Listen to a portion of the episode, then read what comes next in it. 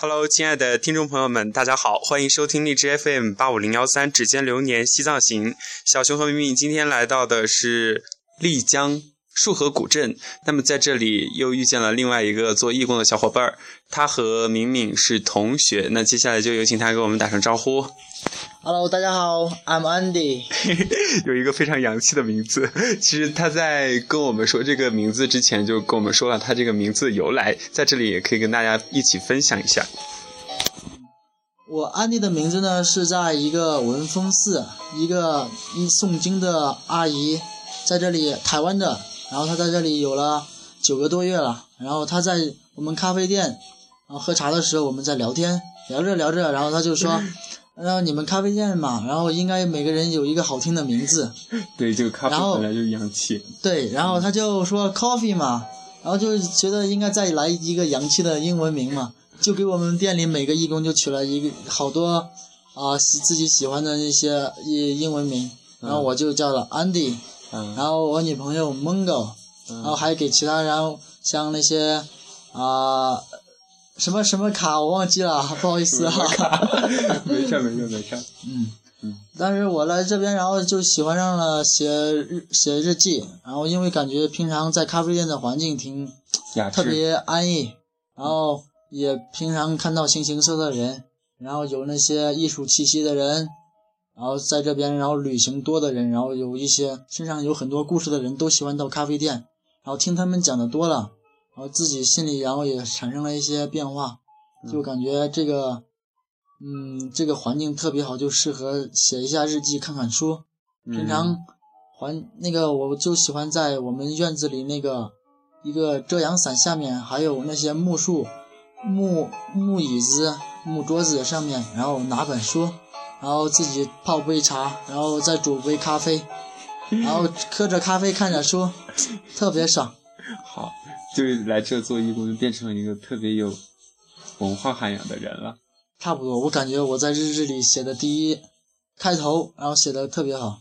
嗯，因为那个当时受到不知道受到大脑受到什么刺激，就写了一段话。嗯嗯，有很多时候，咱们出来旅行，其实不是为了看某段风景，也不是为了看某座古城，嗯，只是想改变一下自己的生活方式，改变一下自己的生活态度，然后去感受一下当地的风俗人情，嗯，这样会让自己的心态更加稳定。嗯，就这样。同意。嗯，其实就是呃，小熊在和这个 Andy 做这个节目之前，然后也有沟通一些嘛，因为大家都有过做义工的经历，所以每次聊起来都有蛮多共同话题的。嗯，Andy 他是在咖啡店，所以说跟在客栈做义工是不一样的，然后每天的工作内容也不一样，很感兴趣。每天主要干些啥？嗯，我感觉我其实可以再装逼一点的，但到这边，到这边真的就文艺了很多，然后就呃文艺青年，也可能是看书看多了，然后就写的一些东西就感觉特别有那种艺术家的气息。但是我在昆昆明，然后下了飞机之后，然后就在机场那个边有一个地铁站嘛，然后刚开通的地铁线，然后我就在上了地铁之后，发现那那个地铁里面只有寥寥的四五个人，好几十节车厢，然后就那么几个人，然后我把行李箱搬出来当桌子，就开始写了。就开始写日记。当时我感觉我抬头一看，旁边没有什么人，就我自己在很静很静的在写日记。突然之间，我感觉我自己好像一个文学家一样。特殊的经历。对，然后当时我就把那段话，然后也也拍在了手机上，嗯就说：趁我们还年轻，多走几步路，多欣赏一下沿途的风景，不要急于抵达目的地而错过了流年里温暖的人和物。趁我们都还年轻，多说些浪漫的话语，多做些幼稚的事情，多做些冲动的事情，不要嫌人笑话错过了生命中最美好的片段和场合。趁我们都年年轻，把距离缩短，把时间延长。我不得不说，你不是伪文艺青年，是真的文艺范。就哎呀妈，我感觉我也是哦，我在这边还学了好多方言，因为做义工的，然后也有像小熊他们老家那边的重庆的、嗯，四川的，然后江苏的、海南的，好多不同的口音。嗯，就是大家都首先都是年轻人，然后很多的大学生，然后对大家都是为了过来体验一下不同的生活，有一种不同的收获。所以本来年轻人就有很多共同的语言哈，所以除了每天做完自己的该做的事情，当然也不乏到周边去旅行一下，对吧？特别是像咱们一起就是想出来旅游的，然后年轻人更有会有更多的话题。嗯，来分享一下泸沽湖的这泸沽湖遇到了好多就是发自内心的善良和淳朴的那种，然后把我彻底让我感到了人间的温。温暖，太温暖了人间有真真情，人间有大爱。阿姐看到我们是学生，瞬间就把所有的价钱给我们降低了一半还多，而且环境特别特别的好，每天对我们还关怀之至。早餐嫌我们吃不饱，然后他就去，他亲自去帮我们买早餐，因为他当地人嘛，去买早餐，会便宜。当地的是两块钱一个馒头啊、包子什么的，他买只需要一块钱，那些西周的什么的都是两块，他给我买过来的都是一块。嗯他每天六点半就起床就去给我们买早餐。嗯就说你们三个能不能吃饱什么的，要不要多买一些？有时候我们给他早，我们因为住了两天嘛，我们三天两夜游，就是每天早上他就，呃，给我们说，我们给他钱早餐钱他还不想要那种，所以我们到时候临走的时候，我们押金，当时他看我们没什么钱，押金他只收了我们十块钱，当时我毅然决然的拍给他二十块钱的押金，好吧，我以为你说会多给他一点。然后我给他了二十块钱押金，那个呃，到临走的时候，押金我们悄悄走了，押金我们没有要，因为当时他们照顾了我，照顾了我们三个真的好多，早餐每次都帮我们买，嗯好感动的。而且包车的话，然后租电瓶车又很贵，然后他包车，然后帮我们，然后那个司机就是我们想让他们在哪儿停，就算不是景点，在哪儿停他也会停那种。就停下来让你们看看，风景，拍拍照。就是看到某个地方，我们觉得好漂亮哈，我们就说，哎，师傅可不可以把在这里停一下？嗯那个师傅就马上就在那儿停，然后嗯说你们尽管玩什么的，今天这一天都是你们的时间。嗯虽然他家里他也有一开一个饭店，但是他还是照顾着我们，觉得真的好善良好善良的那种。就泸沽湖当地的，就是大洛水，原住居民就很很善良。对，是原住居民。但是我们本来想去一些当地的家人去吃一些什么当地的，就是他们院子里的一些菜嘛什么的。嗯哎，太遗憾就是没有去成，就因为那两个小伙伴玩的太嗨了，不想去那农民家里。嗯，就泸沽湖的这段行程，就是遇到蛮多温暖的人，温对暖的事儿。嗯，。对，嗯。接下接下来准备去哪哪些地方？嗯，明天就要去大理了，然后三天。嗯。去大理那个，去大理我们这一次有一个不一样的，就是说我们明天就去到了嘛，明天去到下午就在大理古城转一下，第二天我们报了一个一日团。嗯，因为这个一日团只要一百多，一百一左右，很便宜一百一很便宜，而且它会游到四五个景点，而且你那些景点门票什么的，然后那里面都有嘛，哦所以这样就就更划划算一点。对对对，虽然时间有点赶，但是都可以游得过来。嗯，就咱们学生来说的话，就有有些票价还是太高了，所以这种还是比较适合。啊，虽然是学生票，有的是半价嘛，嗯但是还是浪费很多钱。嗯跟着团一百多就感觉很便宜。嗯。然后第三天的话就租电瓶车环洱海，嗯，然后环一周，环一周下午就又回来束河，继续。继续做三天义工。十七号，十七号再去香格里拉。对，嗯。香格里拉具体安排还没安排到，回来那三天之后再做旅游攻略。穷学生吧，不要笑，穷学生没钱，必须要精打细算。行，就嗯你你说一说吧，因为你毕竟来束河古镇做了这么长一段时间，两周了，对啊，你对束河的印象是什么？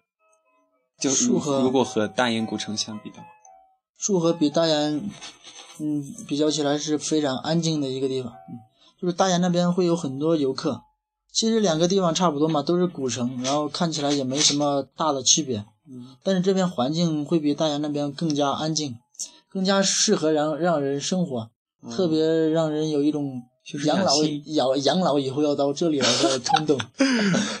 哦，有没有什么束河的比较特殊的地方给我们推荐一下？好玩的好吃的都可以。还有你觉得特别有特色的店也可以。特色的店，我觉得我们做义工那个咖啡店就不错。名字啊，田德能咖啡纪念馆。田德能咖啡。田德能是一个法国传销士啊，然后他就把第一株咖啡苗带到了中国，并且种在了云南富源县那边啊，然后中国自此就有了咖啡树。哦，他第一株咖啡树死之后呢，然后就培养出二十五株他的第二代。这二十五株之后，然后就嗯，国家就把它给保护起来了。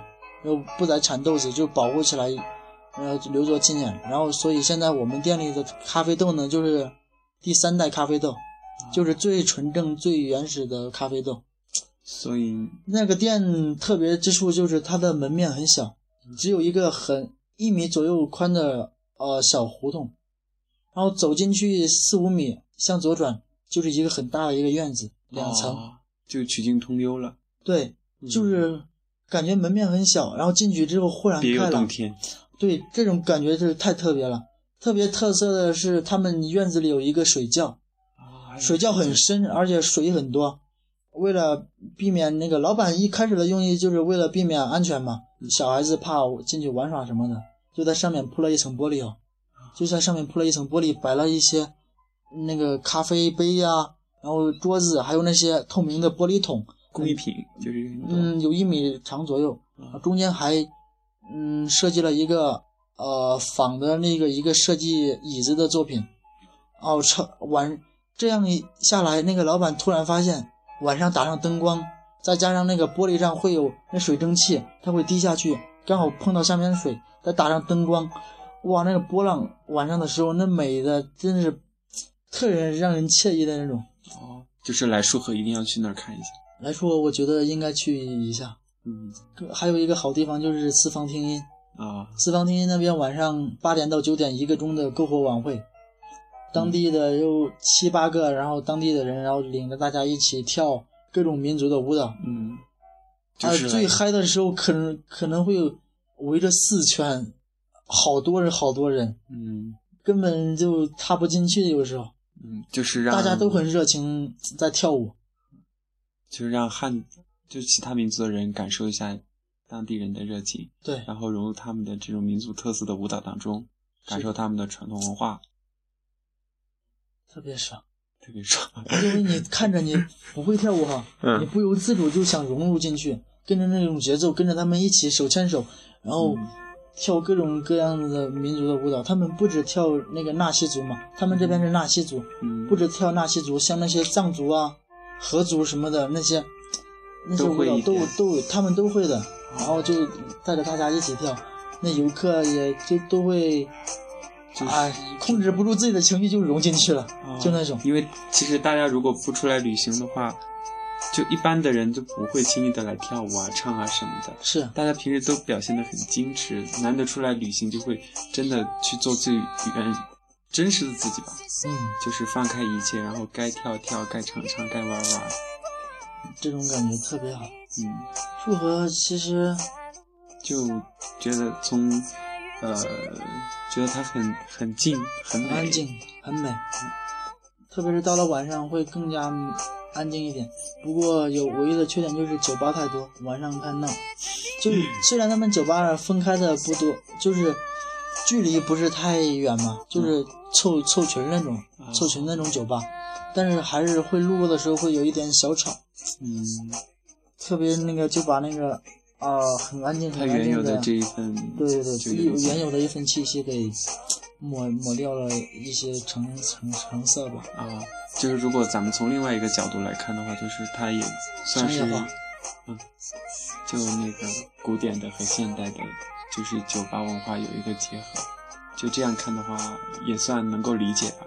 毕竟它要发展，然后会考虑到一些经济力啊，所以就会。也对，嗯嗯。好，最后总结一下吧。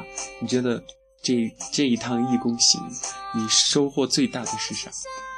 温暖。温暖，两个字，经典。真的好温暖，然后。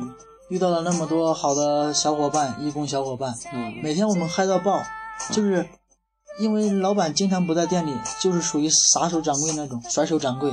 是店里所有的东西都是我们自己在经营，嗯包括招义工也是我们自己在招，就是我们招到义工，然后要通通过我们审核，老板根本不用管的。嗯咖啡自自己又学会了做好多咖啡，然后好好多小伙伴经常互相帮助，互相啊损啊也好啊，然后互相那个爆料也好啊，反正就让人特别有一种家的感觉，特温暖。然后一一这种旅游的路上，又觉得又遇到了好多好多好多好多的好人，善心的人，不管在车上还是在路上，然后好多人都会在一直帮助着你，特别是土著，然后那些当地的人更加善良。呃，反正这段这个暑假没白过，会让我刻骨铭心的。对，是有意义、充实。虽然是夏天，天气有点热，但是心里的温度比天气的温度好高了好多好多倍。好，那我们最后也祝你的大理行和香格里拉行和义工行有个圆满的结局。OK，谢啦，谢啦，非常感谢咱们的安迪来做客我们的指尖流年，谢谢，不客气啦，拜拜。拜。